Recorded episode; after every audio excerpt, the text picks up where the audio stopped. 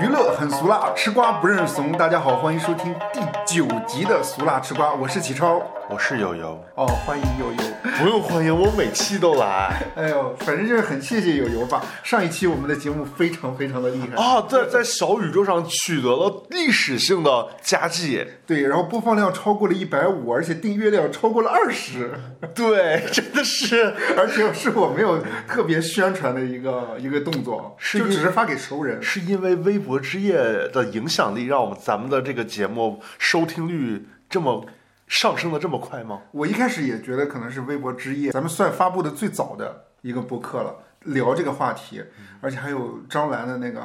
流量加持嘛。嗯，对。但是我因为我还跟你说，我觉得可能还是那个数据量太少，分辨不出来。因为有的，比如说评论的人多的话，他会在某一个点按赞啊什么之类的留言，就知道啊，确实是哪条新闻比较火。嗯，对。所以也希望大家能够多给我们点赞。对，还有就是大家在收听的同时呢，就是播放量在上升的同时，希望也大家也积极的留言，不要我一个人每周都是我自己在留言，谢谢大家。对，然后为了这个节目，然后我还专门把原来的微博改名儿，改成“俗辣吃瓜”。大家可以哎在呦新浪微博上搜我的这个“俗辣吃瓜”的这个你节目应该名在微博上艾特几个，就是咱们谈到的明星，就是当期谈到的明星，艾特一下他们。但我发现微博啊有个问题，就是我发了微博之后，它给我限流，哦，就是是它右上角会有个推广按钮，哦就让你充值充钱。哎呦，什么玩 意儿啊！真多会是，赚钱呢？怪不得有传说，咱们之前说过什么某些明星会买什么包年流量、对，我觉得这 个包年热搜。我我我觉得平台本身靠这个赚钱，嗯，哎呀，怎么说呢？确实挺限制那些创作者的，就是好东西可能不太容易发出来。那我们就话不多说，开始我们本周的新闻的分享吧。有点好奇会有什么新闻了， 因为感觉这周好像没什么新闻呢。哎，第一条新闻是呃，连接上一期就是微博之夜的一条新闻。哦一条后续的新闻吗？对，就是王源不是在微博之夜上说他希望能跟大家微在那个梅奔，然后继续见面嘛。哦，对，然后没过几天，然后他就发布了自己的那个演唱会海报。演唱会的名称叫做《客厅狂欢》，我给友友看一下他那个海报，我不知道友友关注没有，就是有关注有哦，就是拍的，就是看不出来是 他。 没有，就是就是在水里面，对吧？哦然后就是穿一身白 T 恤，但是整个的那个呃主题色又是绿色，哦， 就感觉很深沉。但是演唱会没有公布在哪儿，也没公布时间，叫《客厅狂欢》嘛，就是他去年发布的这张专辑，就是里面有八首歌，嗯，对，然后他可能就是以这个专辑的主打歌为名称，作为他演唱会的名称。那因为上次咱俩还聊说说 TFBOYS 三个人不会不是会有合体吗？嗯嗯，对。然后我想了想，就是你说的那个方案，就是说三个人同时开，在三个地方开，我觉得也不合理，怎么说呢？就三个粉丝团也会打起来。在三个地方开咋打？在网就上打吗我家哥哥，然后谁谁谁捧场，我家哥哥现场怎么怎么样，哦，就就就跟那个微博之夜一样，就是但是他们起码是在网上打，不会影响公共秩序。也有可能哦，哦，就看谁现场的人更多或者什么的，旗帜更多那不是更好吗？公司更开心，明星也更更开心。这个会造成那个现场的那个秩序很大的压力啊。也是哈。对啊呀、那你觉得有什么解决方案吗？ 我觉得没啥解决方案，分开不同时间办就可以了。因为我我我有朋友圈有一个朋友就是特别喜欢王源嘛，然后我还问他说说那十个呃那那三个人的那个十周年不开了吗？他说早就已经分开那个嗯、呃办演唱会了。我说那那不合体了吗？他说要合体就不知道什么时候了。哦，对，就是感觉三个人感觉刻意的相互的回避。那那意思就是说，得多多大的事件，三个人才能在在一起合体啊？他们仨不红的时候可能会合体。就是再翻红一次呗。 对，因为我觉得小虎队，比如说合体，我觉得还挺有有青春的回忆的。嗯，是。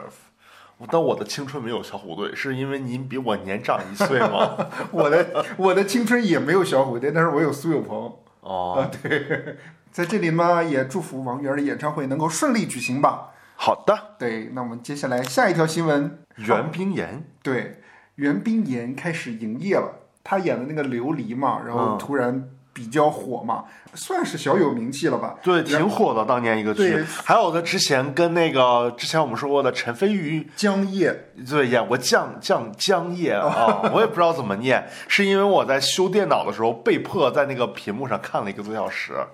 感觉他的演技真是可能胜过阿瑟，感觉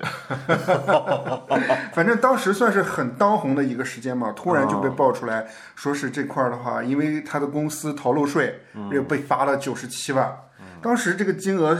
相对来说还比较小，对，他是一批里面，然后同时爆出来的袁冰妍，算是咖位最小的一个。当时咖位最大的就是邓伦嘛，嗯所以袁冰妍的这个这个这个声量没有那么大。 当他的时金额也没有那么大，好嗯对，像是他的事业其实一直在停摆之中。为什么会有他的这条新闻呢？是因为前几天三十号的时候，他的小红书开始营业了，就发了几张骑自行车的照片儿，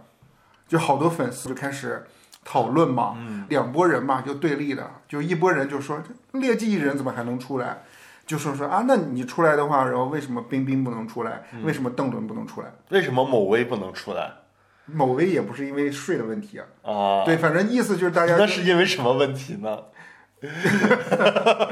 咱也不好说了。 呃，好好好，嗯好，然后挺袁冰妍的人，然后就说呃说 是因为就把这个事把它割开了嘛，说说是公司逃漏税，嗯，和我艺人没关系，把这个事情就说说又不是艺人涉税，那当然可以出来营业啊什么之类的。对，然后我看了一下，啊就是袁冰妍本身自己，然后现在目前待播的剧，其实还是有两三部的，就比如说芒果 TV 的那个《落花时节又逢君》，嗯，就和刘学义的那个，我看物料已经都在网上已经出来了。是对，但是一直没播。对，还有一个节，呃，就是和钟汉良一起演的，他是女一，钟汉良是男一，两个人的那个《倾城忆清欢》，嗯，也他是挺适合演古装剧的，他那个脸型儿对，是，而且那个古偶那个《倾城忆清欢》也是物料也已经出来，就是海报啊什么这些，在豆瓣上都有，而且我还专门登录了一下那个爱奇艺，然后这个剧现在目前，反正在在在爱奇艺后台显示的是即将上线，哦而且还有那个预约的按钮。但是这部剧虽然说是什么有预约按钮啊，或者即将上线，但不一定还不一定能播出来。嗯，因为那个人生如若初见显示的也是即将上线，邓伦那个呢？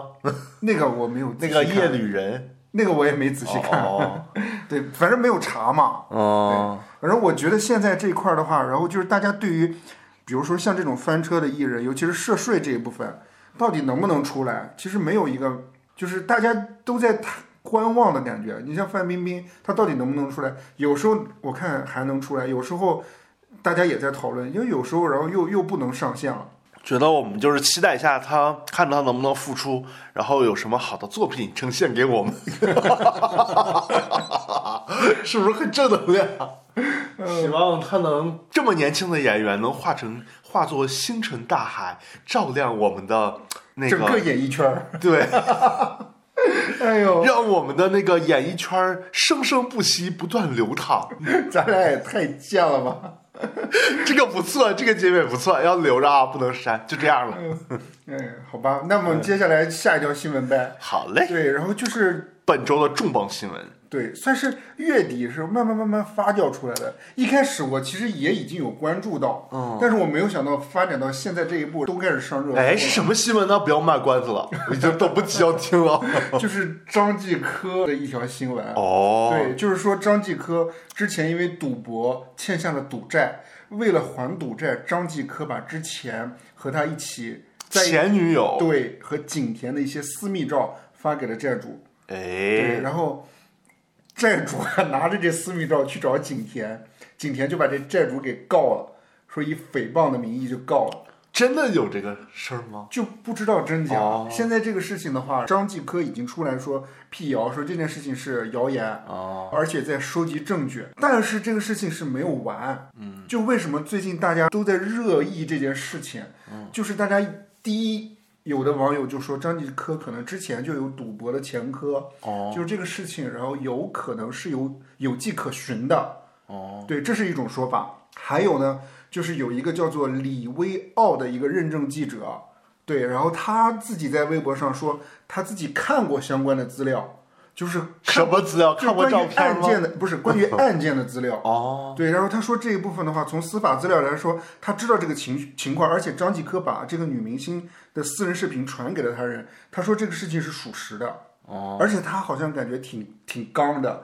他就是张继科出来声明以后，他还是会，他还是继续说，就是今天早晨的时候，我还看到有一个网友叫做没有钻石的李老五，微博网友，他说之前可能是借了景甜的钱。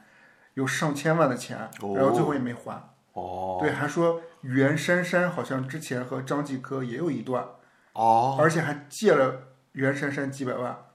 袁姗姗借了他几百万。呃呃，对对，袁袁姗姗借了他几百万，对，就感觉好像是墙倒众人推一样，就是这事儿出来之后，大家一气儿的，然后一块儿去爆张继科的料，哦，对，就感觉还有金晨是不是？没有大家说金晨的事，只是因为张继科很早之前和金晨有一个那个恋恋综嗯综，对，大家发的点是金晨的一些反应，啊，就是就是有点像不鸟他。不不，或者说有一点像那种嗯细节里面找故事，哦，就是比如说金晨的一些反应啊什么之类的、啊，觉得可能当时当时看起来可能是节目效果，现在大家又翻回来说啊，你看是不是金晨就特别讨厌张继科、啊？是不是什刚么的给金晨洗白了？他之前不是因为世界杯那个事件 有给他抹黑吗？嗯但我觉得整个事件对于张继科来说影响还挺大的。是，就为什么会出来这个事情，我就挺好奇的。嗯，你说张继科本身也不值得造谣吧？对啊，对啊而且他也没有什么热度了，除了就是疫情期间他那个 VC。VC 叫维维生素什么？代言的那个对对对，每天抖音都能刷到。因为说实话， 就是首先原因我就不知道是从哪儿来的，就为什么，比如说个人恩怨，还是说就就是谁有什么炒炒新闻的点，嗯，我觉得这个就很怪。我还看到粉丝留言说是因为刘国梁出事儿了，然后拿这个新闻来抵，哦，意意思就是说把这个热度降下去，然后刘先国梁什么事儿啊？就是他，我我不知道是真假、啊，反正感觉是粉丝胡说。他就说前一段时间不是足球洗牌嘛，好多哦那个前足球的高官都都调查，嗯，说可能乒乓球也有类似的问题。哦，对，然后反正就是说，好像刘国梁也在被调查，但是这个消息也没有确认过。关键粉丝也在给张继科洗白嘛，他说张继科也不缺钱啊。粉丝就说，你看前一段时间，二一年的时候，张继科还专门给那个粉丝因为得病了嘛，还捐钱，说说也不是说不，也不是说一点钱都没有。还有你刚才提到的，就是代言 VC 的那个，嗯，其实运动员代言这种保健品或者说营养品，其实比较比较罕见。嗯，就原因就在于体育人，然后去代言这类型的产品会比较忌讳一些。嗯，因为这个容易出事儿，就是他因为是吃的，所以容易出事儿嘛。因为本身体运动员的体质就比普通人要好很多很多。哦，对你代言这个东西的话，那到底这个东西是是不是真真材实料？到底到底有没有效果？其实是不知道的，对啊，你看体育明星大部分代言的都是鞋呀、衣服啊什么这种类型的这种，也很少代言吃的。是对，而且大家就会觉得说啊，你你都落魄到这种程度吗？还代言这种 VC 什么的，是不是真没钱？可是他还是有工作呀。 他现在的职位是 编制是在哪？我我不知道编制是哪应儿，该也是某什么体育的部门，可能是。但是我前一段时间还看他那个呃抖音嘛，然后经常去接一些推广，哦比如汽车的呀，还有在家里面的一些和父母的一些互动啊，嗯他在抖音上都有都有都有出来，而且感觉很正常，嗯就感觉突然出来的这个这个这个东西。你觉得可能还是背后有一些什么原因呐、咱们可能不太清楚，才会导致这个事件的流出。嗯，其实这个事情对于景甜来说也特别不好，对，对，因为大家就会有特别无良的人嘛，就是啊哪儿哪儿会哪儿有这视频，之前好像哪儿有就是图景，片，你有没有记得去年景甜也因为代言的问题有过一些纰漏，就是她代言了一个健康的产品，然后有一些所谓虚假的宣传，就是她那个产品吃了之后能够阻止糖分和 和那个什么脂肪油分油分油脂的吸收。对，这对，个他当也时有被罚款，当时也有一定的效应。当时我还在想，这个事儿会不会对景甜的事业产生影响？但现在看好像影响不大。嗯，对，对就但是他好像那这个事儿之后也消停了一段时间。这段时间他都挺消停的。嗯，我看了一下哈，二零二三年景甜会有两部剧会上线，一部是跟冯绍峰的古偶剧，还有一部是跟徐凯的古偶剧。就这个新闻出来之后，其实对于景甜是不利的吧？其实感觉不是景甜自己在吵，但也还好，就是因为不是说景甜犯了一个什么事儿，就是首先照片没有流出，就算有照片流出呢，就是他也是受害者，他也是受害者。再再一个就是他本身不是主动犯了一个什么错误，我就觉得还好。嗯，嗯，反正这条新闻吧，我就希望就是张继科，哎，告他们，哎，这个我就期待有关方面就是给我们一个正确的结论， 对，有拭目以待。然后希望景甜甜在演艺圈儿，就是在星辰大海的衬托下，能够产出更多更好的作品。对，嗯，对，然后看这个瓜继续接着怎么吃吧。嗯，那我们接下来看下一条新闻，卡戴珊家族的最新新闻，对，卡戴珊家族的中中国版，汪小菲去台湾了，哎，哎，就是今天的新闻，是喵喵乔去的吗？算是瞄不巧，因为大家看见，然后汪小菲自己的抖音账号的 IP 地址显示的是台湾，哦，对，然后台媒，然后这边的话就采访了那个大 S 的妈妈，每次都是这个妈妈就是妹嘛，黄春梅女士，黄春梅女士说已经带着孩子见了汪小菲，S 妈还说嘛，说就是她劝汪小菲不要再跟 大 S 吵了，然后要和好什么之类的。啊就过好各自的生活。但台媒还加了一句说说汪小菲说再 说，我觉得哎，挺像她的语气的。就我觉得真的假的呀？嗯， 对， 而且你看哈，每次这种消息都是从 S 妈嘴里流出来。 因为之前《康熙来了》的时候，那个小 S 就说嘛，啊说说采访大小 S 的时候就联系 S 妈，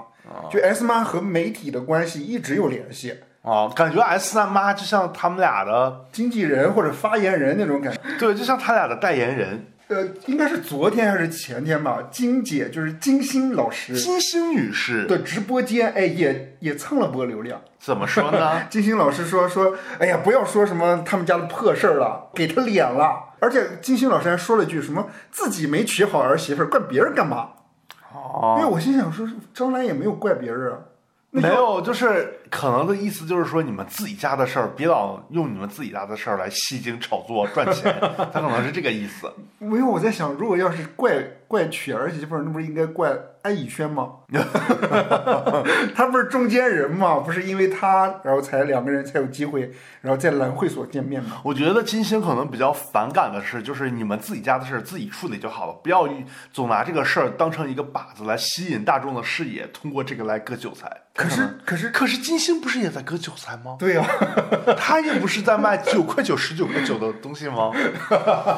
对呀、我觉得相互利用吧，我觉得都是，嗯，这没办法说这个，嗯，对。今天咱们说到说到的是，也是上周的新闻嘛，就是嗯大 S 告汪小菲，要求汪小菲行使离婚协议当中的一些条款就是对正常付款。胜诉了嘛。哦对，咱们说一说这个。我刚知道这条消息的时候，我就看网友留言，然后网友留言就说：“哎呀，大 S 胜诉了，今天就看看汪小菲怎么发疯吧。 大家就特别期待汪小菲怎么反应。结果汪小菲真的就反应了，汪小菲在就发微博，他就说什么：“作为一个父亲，我一分都不少，这只是冰山一角。”发了一堆照片，哦，然后那个照片我还专门打开看，我还专门给友友 友友发过去。你知道当时我说什么吗？我说他的证据是手写的。哦，对，我作为一个财务人员，我忍不了了，你知道吗？哦，这是什么呀？这是，就是他那个手写的东西都能当证据，我就觉得他这是在玩 就我们大家是吗？就是现现做证据，我哎呦，现货证据。我跟大家说一下这个证据吧，因为王小飞，我又看了一下他的那个微博，嗯他已经把那条微博删掉了。嗯，对，我也不知道他为什么要删掉这个东西。可能觉得像你说的，专业人员告诉他这个不能当做证据， 所以他删了。可能这个证据会对自己不利。首先啊，我看到那个证据上面、左上角写了 S Hotel Limited，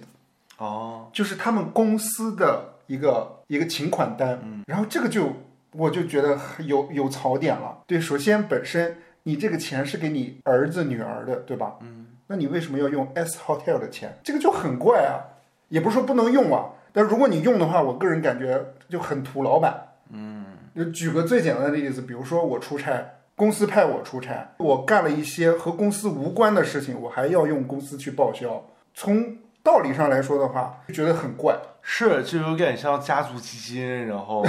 信托基金，然后用作别的用途。对，是，反正就是说，你既然是 S Hotel 的话，你的费用应该分清楚嘛，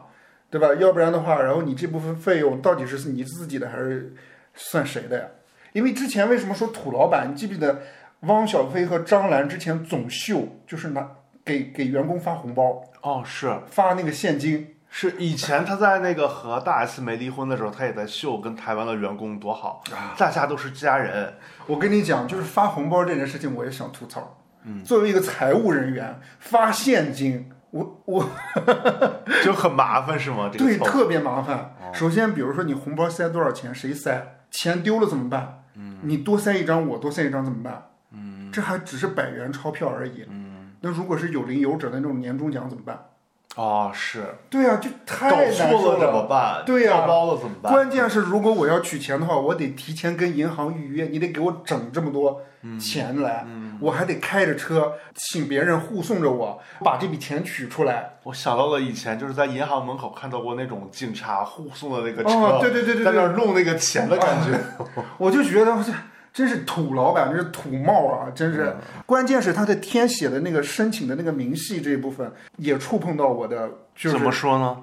就是作为一个财务人员，然后那个那个上面的信息要填的很很准确，或者说很清晰才对吧？嗯，它上面也没写具体的时间，就是花费时间是什么时候。嗯，而且它的数字后面也没有大小写，哦就是九百九，我加个九千九，加个零，哦，是哈，那就随便填就好特了。啊别容易篡改。对呀、而且关键了，还有一点最重要的一点就是下面有一批审批流程，它上面有写，比如说 A 审完就到 B，B 然后再到财务经理。哦按照我的理解，汪小菲算是高层了吧？哦他应该是最后看到这个单子的，哦是嗯所以他拍这个单子的时候，应该是大家都签完字的时候，嗯，然后才去跟汪小菲说说，哦，我要请这笔钱了吧？应该前面都有人审批吧？但是他下面所有的审批流程里面，只有领用人签字，其他人都没有签字，而且他也没有那个划掉的那个就是马赛克的那个痕迹，嗯，对，我就觉得，反正我就觉得你到底懂不懂内控啊？这个我觉得可能小飞应该找联系启超，然后做一 下麻六记的相关财务工作，然后再重新整理一下。但是里面的数据这一部分的话，网友会会有质疑嘛，说，哎，为什么草莓会这么贵呀、啊为什么什么这个东西这一项为什么会这么贵？其实我个人感觉，它好像是某一段时间集中消费了那么多，它后来报销的而已。它比如说草莓可能买了几次，比如四五次，就是攒下来四五百块钱。所以就是作为一个就是财务人员嘛，我觉得王小飞太蠢了，而且把这个东西公布到网上，本身也是孩子的一种隐私啊，而且对公司可能是不是也不好啊？ 嗯他之前也公布了挺多东西了。他去随意报一些东西，我觉得，我觉得他骂张兰的那些话也可以反哺给他自己。啊，就是他员工发的那些，是吧对，就是孟鹤说什么他发什么什么什么我不管，但是不能什么随便点赞什么什么之类的。哦，对，我觉得他自己也挺冲动的。是，对，关于这个就是判决里面，我在网上找到了一些信息，就是媒体的报道里面，就是说离婚协议里面的费用其实是包括两部分的，一部分叫定额定定期定额，一部分叫实报实销。就是汪小菲以为的，我已经实报实销了，而且实报实销的金额非常多了，就可以不用定期定额了。两个人就是约定这两个项目，没有约定这两个项目可以相互流通和相互取代，所以双方就各持的观点不一样。就大 S 就觉得说，我也没同意说说两个项目就可以揉在一起。但是虽然这一部分的话有出结果嘛，败诉嘛，但是是可以继续上诉的。对，汪小菲不是去台湾了嘛，有可能就是处理上诉的事情。他应该是提交更多的一些其他的证据。反正大 S 这边也有回复，大 S 这边的工作人员就说判决就是我的回应， 而且最近小 S 不是也有新的代言嘛？然后这块儿的话，媒体也问他大 S 现在最近心情怎么样啊？然后小 S 就回复说，就是意思大 S 现在身心灵都很 OK，对，有姐夫天天陪伴着，就是满满的爱的包围。嗯， 反正对于这件事情，汪小菲算是没有那么太作，就是没有什么直播啊、大骂什么之类的。我觉得汪小菲最近也比较事儿也比较多，对，就是《麻六记》的那个孟鹤团队出走，也给他惹了不少事儿。大家主要的观点集中在就是说，说他跟大 S 签的这个离婚协议特别的不平等，他们就觉得特别的不公正，所以就是汪雪菲可以不付。但是，就是问题的根源可能就是最开始他已经签了那个协议了，但是他所为以什就么按就要按照那个协议的来，他没来的话，就是你嘴里边再怎么说，你再心心不甘情不愿，觉得自己不应该承担那一部分费用，但是你已经做了签了那个东西，你就要认，是这个意思吗？对，但是但是汪小菲为什么要签这种这么不平等？我觉得可能是跟他情绪不稳定有原因，就是他容易因为什么事儿一下就上头，就是比如说别人刺激他，他就会怎么样。他可能当时大 S 他们俩也是说了一些，就是就是套了一些感情的话，对。都十年婚婚婚有十年了吧，十年婚姻全都在酒里了，一套哎行，那我签了吧，可能是这个原因，我猜哈，容易激动嘛，容易上头你说的这个很合理啊，感觉。啊、他就是这个因性为格我之的前人猜嘛测，可能就是汪小菲是不是亏欠他？比如说，大家不都说他容易被 PUA。那那张兰说的对呀、那小飞善良，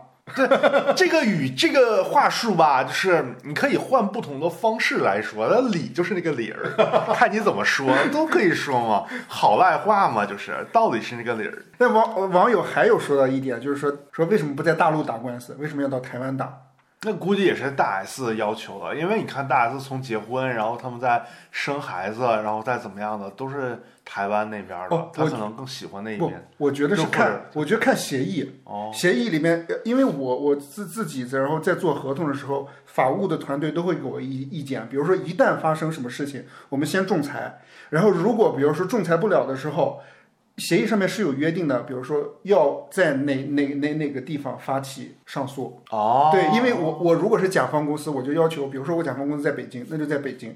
那就是，其实大 S 的后面的那个法务团队已经在最开始都已经想明白了，有可能。所以法条上已经就是合就是合同上已经写明白了。对，就是说发生一旦发生争议，要在哪儿上诉，嗯，在哪儿在哪儿，可能王小飞也没提出来异议。 嗯，他也是那种心比较粗的人，对这些事儿，你看他自己来回爆料那些事儿，就说明他心挺粗的，有的信息什么的也没遮没掩的，对呀像崔永元似的。哎呦，我觉得，哎呀，哎，王小飞，哎，太善良了。但我还想讨论一个事情，就是网说，对网友也会发出来的一个问题，说这事儿有完没完了？我觉得没完，因为如果这个事儿完了吧，他们双方的热度就降起来了，对他们各自的演艺发展啊，还是餐饮行业发展啊，都没有太大的好处。只要他们在热度上，就是他们的产品。他们所从事的事业都会相应的有一些跟热度有影响，会影响他们的事业吗？我也跟你一样，我觉得也没完，就可以对比一下美国的那个卡戴珊家族，就是新的一季卡戴珊家族不是也宣布要上，快上了嘛，五月份，对，而且是一个很好的平台，是 Disney Plus，就完不了啊，是，可以了。可以了，祝他们事业成功。好接嘞，下来这一条新闻，呃，和我们的生活比较贴近的， 对，就是一个 local 的新闻。北京当地的新闻是吗？嗯，就是北京国际电影节发布了海报最新征集大赛的终极评审的入围的名单。三个入围名单，对，哎，是你发给我的吧？哎，好像是吧，我也忘了。对，然后我看到了之后，我就真的大翻白眼。但我觉得有一版还好，哎，咱先吐槽前两版。对，第一个叫“春回大地”吧，哦，可以给大家形容一下，就是柳树枝上挂的胶片嘛。就是一堆盘子在那儿摆着是吗？ 对，还有一堆乌鸦在那儿飞燕子，啊，燕子呀，对小燕子，啥时候解封？哎， 关键它这个这一版还有三种颜色让你选，我其实不太懂，这个是胶片的那个卷儿是吧？对这胶片盒儿。挂在柳树枝上，就说挂在春回大地嘛。哦，对啊，因为每年就是北京国际电影节的那个宣传的那个 slogan 也都是春天来北京看电影儿。但我总感觉这个枝好像是不是有点单薄，感觉这个要挂断 的感觉。嗯，就大家各种调侃嘛，说这像什么？洗碗机是吗？我看着是第二款叫做“生生不息”，春回大地，生生不息，就是一个竹节。对然后胶片在上面盘旋。对，竹节的这个地方有一个胶片，哦，就是生生不息。但这个胶片也不是很明显呀、是有点像缠了一条青蛇，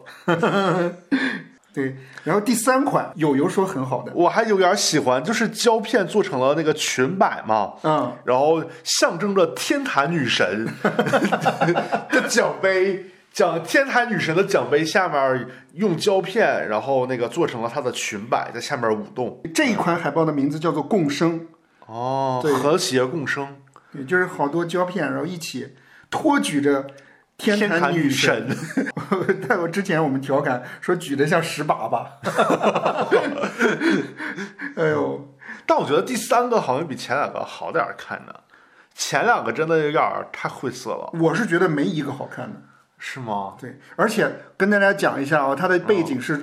是二十二天的海选征集，从三百三十八幅作品里面选出来的这几幅，哦，然后供大家中选，也就三百多少？三百三十八幅， 啊，那剩下三百三十五幅得多好看呢？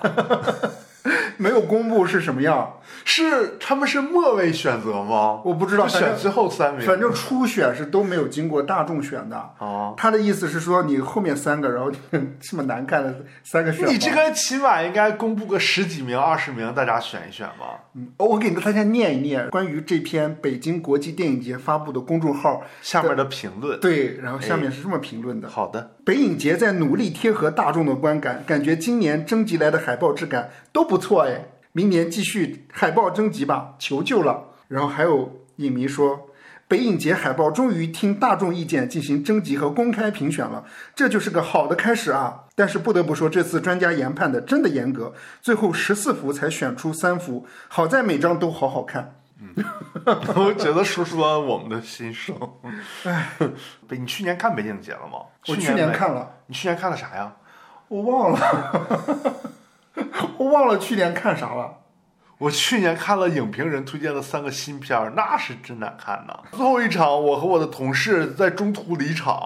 然后呢，我因为同是事看不下去嘛。看不下去了，然后我同事旁边那个男的看到那个男生看到就是特别认真，身体前倾，恨不得钻进屏幕里。然后我同我和我同事离场，然后我俩感觉就是跟这些所有的人格格不入，我俩亵渎了这部电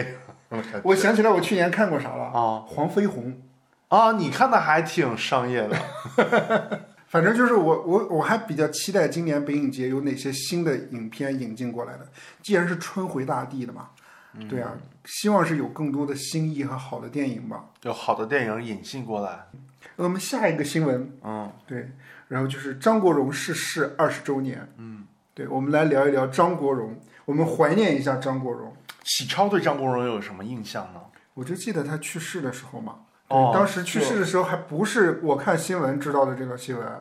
是我的发小在小区里面说：“哎，你知道张国荣去世了吗？”我当时就无感，因为好像咱们那个年代不太知道张国荣、梅艳芳是谁，咱们可能更知道什么刘德华、张学友。对对对，哦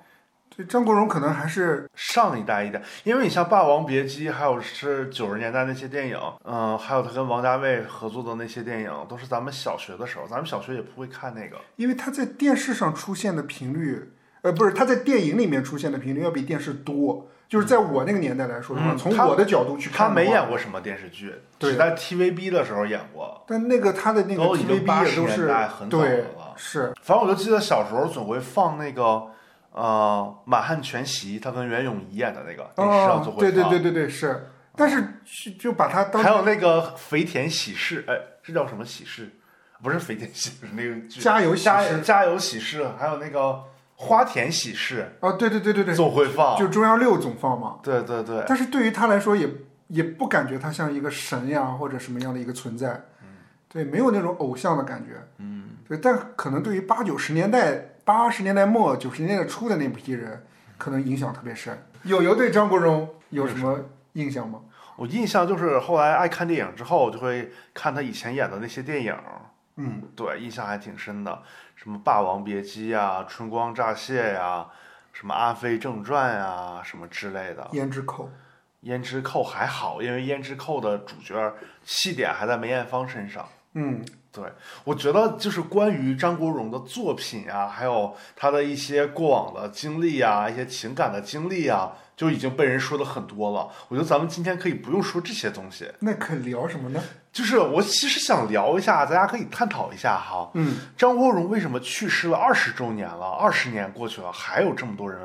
怀念他？嗯，可以聊一聊。对，就是我觉得比较罕见。你像文艳梅艳芳也去世二十周年了，但我感觉梅艳芳的那个国民度没有张国荣那么强。对，为什么会有这么多人怀念他呢？首先，我觉得是很多明星会怀念他，就有点蹭热度的感觉，啊都会说以前跟张国荣有过什么经历。啊，对，我记对得章子怡有一年也说张国荣吧，就是我记得好像以前章子怡总会去看张国荣演唱会什么的那种感觉。但他跟张国荣有合作吗？没有，他同学合作过梅婷。梅。婷啊啊嗯，梅婷也以前采访说过，她跟张国荣合作，啊，什么多照顾他什么的。嗯嗯嗯，我我觉得张国荣是不是有一种独特的个性啊？我觉得可能有几点哈。第一个，他的形象很完美，就是他并没有像说我们说普通艺人一样，大家都会去说你有什么缺点呀、有什么就是挑你有什么毛病啊，就是你的人设你在立人设或者怎么样。虽然我们觉得其实张国荣，你你仔细想，他也是在立人设，对，他也是在立那那种就是，嗯、比较有文艺腔调，但是他人，呃，作品里边儿比较有文艺腔调，演的那个人戏不分的那种，已经已经成仙的那种感觉。然后他生活里边人又特别好，就是无论在生活还是作品，人都很好，就是那种完美的东西，完美的无可挑剔的感觉。而且又突然在某一个时间点戛然而止，大家又觉得很可惜。对，就是在他的点，就是一个是很完美，一个是早逝。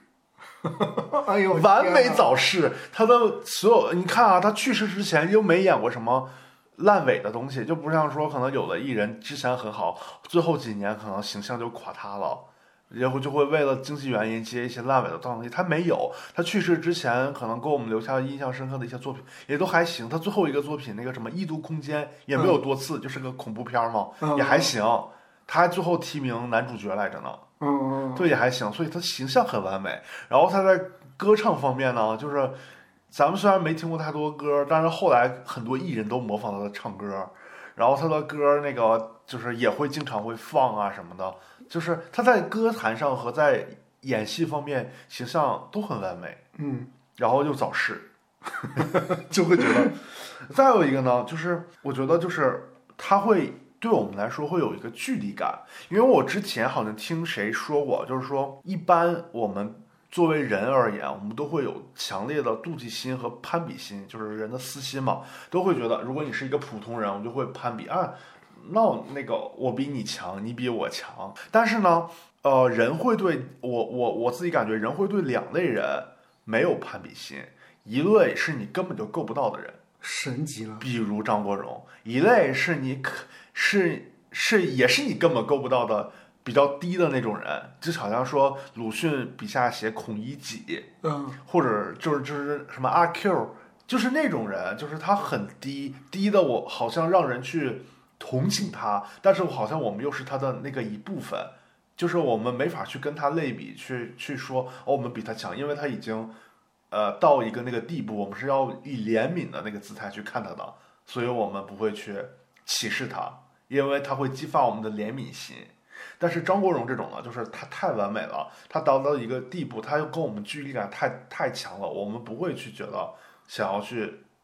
就是说你又又怎么样，有仇富心理或者怎么样，不会有这种感觉，就是我们达不到他的地步。不像你说章子怡，章子怡的话，她在演电视剧方面也有自己的纰漏，是不是？巩俐的话，之前也有非议过她的什么国籍问题，然后张艺谋的话也会之前有非议过她的什么生了好多孩子，或者说她的戏有多煽情，然后她跟《流浪地球》两个戏之间票房的问题，她就有很多纰漏，因为大家就会觉得。你站在那个位置上，但你表现出来的某些方式、某些生活啊或者是作品上的方面，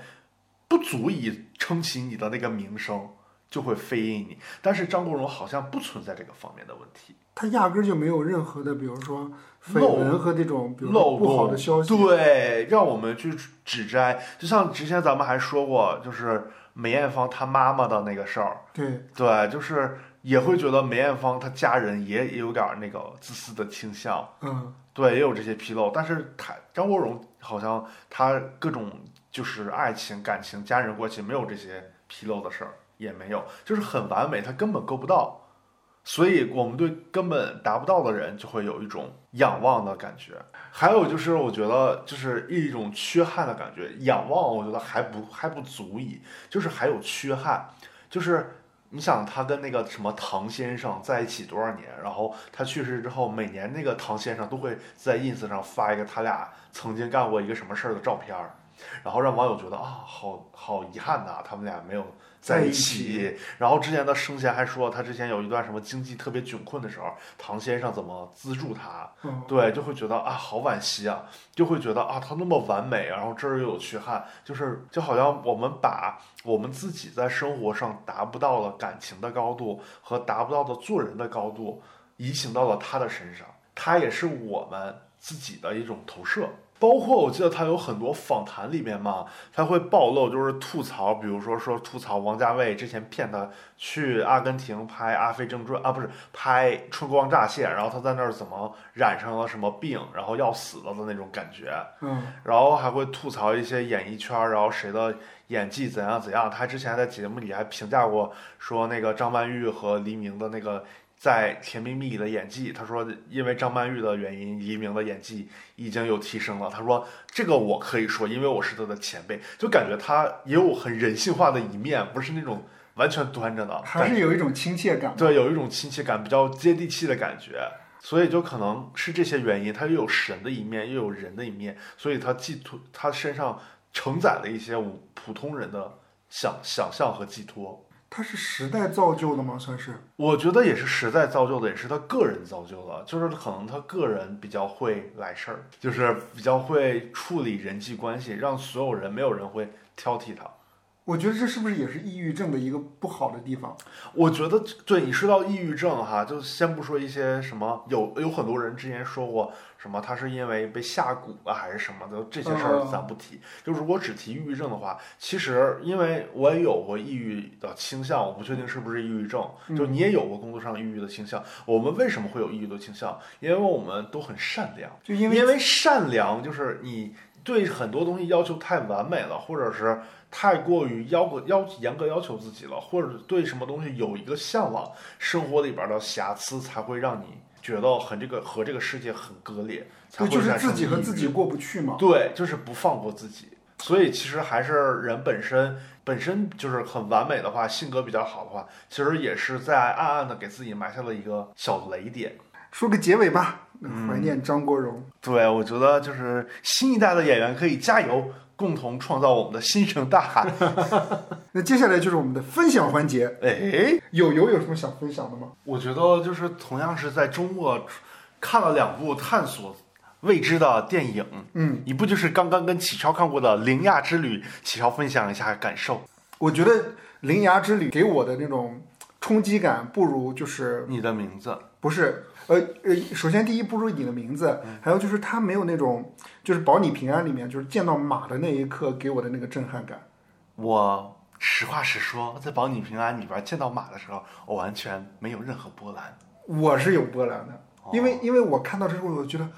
哇塞，就是鸡皮疙瘩就起了一身，哦就是不是真的就就宋茜回归了，对，是，就是这么着，是不是真的有一种不可言状的一种神的力量？我觉得就是你这个分享就可以去看《宇宙探索编辑部》。呃，怎么说？我觉得《宇宙探索编辑部》吧，也是讲了一个探索未知、探索自身的一个故事。是这样的，它以一个宇宙探索的杂志。为一个背景，讲的是这个杂志社里边的一个资深男编辑，然后呢，他一直迫切的去探索外太空、外星人的存在，他为什么要一直探索这个东西啊？没讲， 这个后面说啊，没讲，后面说我的理解。嗯他一直在探索这个未知的外星人的存在，同时呢，在这个编辑部里边呢，有一个女主任，她就是负责商务方面的，她一直想给这个杂志社做一些商务的广告的植入。来钱儿，对，然后这个外，然后这个男编辑呢就一直阻止他，觉得不应该，连那个就是说这些个人一点外星开外太空的知识都没有，凭什么资助我们？没有资格资资助我们。嗯，后来呢，故事就是主要的事件是以他们就是去一个村儿里边儿去探寻，好像一个短视频里出现了一个灵异的外星人事件，外星人的那个迹象在闪现在太空，太在那个天空之中，他们就去那个当地去探寻外星人是否存在，以这个为契机点，然后这个男编辑、女主任还有一个。这个女主任不想花钱雇佣的一个女志愿者，因为她说志愿者花什么钱给她，还有一个木讷的一个体力劳动者， 就有点二的呵呵的一个男的，嗯他们四个人组成了一个小分队，去村里边探寻外星人的足迹。我觉得这个片儿有意思的点呢、就是他用了一个恐怖片儿、惊悚灵异的感觉去拍了外太空的认知，因为在我们。普通人来说，我们对外星没有一个什么概念。如果说外星人给我们的感觉其实是架空的，但是呢，它是以一个在村儿里边儿，你想在村儿里边儿，它就会拍黑暗里边儿有什么灵异的啊村儿里边儿的那些鬼的鬼怪的事件，包括它期间 f- 就是拍了好多佛像的镜头，我们就会觉得哦，这个可能是跟佛像跟灵异事件有关的，所以呢，我们就会把，因为我们对这种灵异的感觉，就我们经常会听灵异的故事嘛，哎，对，爱听这种鬼故事什么的，我们就会把灵异啊、佛教啊、宗教的感觉寄托在外星的探索上，所以就给我们定了一个基调，就是可能这个探索跟那个是类似的，就会引起我们的好奇心。哦，明白，对，再有一个呢，它是以一个伪纪录片的形式在拍的，前面就是以伪纪录片的形式在拍一群人疯疯癫癫的找外星人，这些人的行迹就特别的夸张。后半部分呢，是以一个就是比较写实的角度去拍他们真正的去深入到村里边，跟跟随着那个。跟神迹接触过的小男孩去探寻外星人，就很写实的角度，但是他们的那个探索的过程遇到的挫折，包括主角执着的精神就很写实。所以前面等于说用一个伪纪录片的形式拍了一个夸张的人物的感觉，就好像那个作者在导演在讽刺，就是说你们在现实里边人物看起来就是很脚踏实地，但是其实都是一些就是歇斯底里的那种古怪的感觉，好像在讽刺人本身就是一种表演的那种人格。但是最后在探索外星人，看起来是一个很就是啊、不切实际的实探索事件，但其实在里边人流露出了真性情。他算是荒诞里面找到一些真的东西吗？对，它是这个感觉。明白，而且最后的落点，他想表达的，我不说的特别细，最后的表现表达的是人在探索探索外星人，但外星人也在探索人类。外星人之外也有很多，也有自己的一个宇宙苍穹的感觉。所以说，未知的东西有很多，你去探索外未知的外界，不如回归自己，探索自己。其实答案就在你自身。他想表达的是这个观点。 也很有禅意啊呀。 对，究竟是为什么这么表达？怎么表达的呢？就可以去影院来观看了。对，对又推荐给大家一部电影儿，对，然后还有一个我觉得比较有意思的点，就是里边那个女主任，啊，就是很搞，因为那个这里边这些人都神神叨叨的在探索外星人，这女主任就是一个特别脚踏实地的在拉特别赞现实，，对，拉赞助，然后那个就是觉得这些人不靠谱，就其中包括男主角在找到那个当地的那个。就是跟神迹接触过的小男孩，他们俩在交谈的时候，那个主任还女主任还在跟旁边的人说，然后旁边人都说：“哎，他们俩干嘛呢？”主任说：“啊，俩神经病开会呢。”就很逗，你知道吗？而且就是他们因为因为那个发现那个小男孩，那个小男孩也是神神迹特别诡异，他就是经常晕倒，嗯，然后有一次就是在那儿站着的时候，突然晕倒在那个那个土地里边儿，然后因为那个地都是一层一层像山似的嘛，他们那个梯田吗？梯田，对不对？所有的人都要跑过去，就是找那个小男孩儿。然后主任就说：“啊，别去，他可能是在那个，就是老人碰瓷儿啊，他可能在碰瓷儿，就是这个感觉。主任会以为他在碰瓷儿，然后主任看他们都去了，就想阻止他们。主主任在去的过程中，然后结果摔在了泥路上，他那个鞋和那个裤子本来挺干净的，全是大泥点子，全都是泥身上，就感觉特别荒诞。”就是通过这个对比，就感觉大家好像一开始觉得他疯，最后觉得反倒主任疯了。 对，这主任跟他们所有人形成了一个强烈的对比，哦就很写实，对，嗯这很个人逗。物很有意思，嗯，我也想去看一看，要不要一起去看？还要再看吗？啊，我们想再看一遍。好的，嗯那我们今天节目就到这儿呗，啊，好的。感谢各位的收听，拜拜。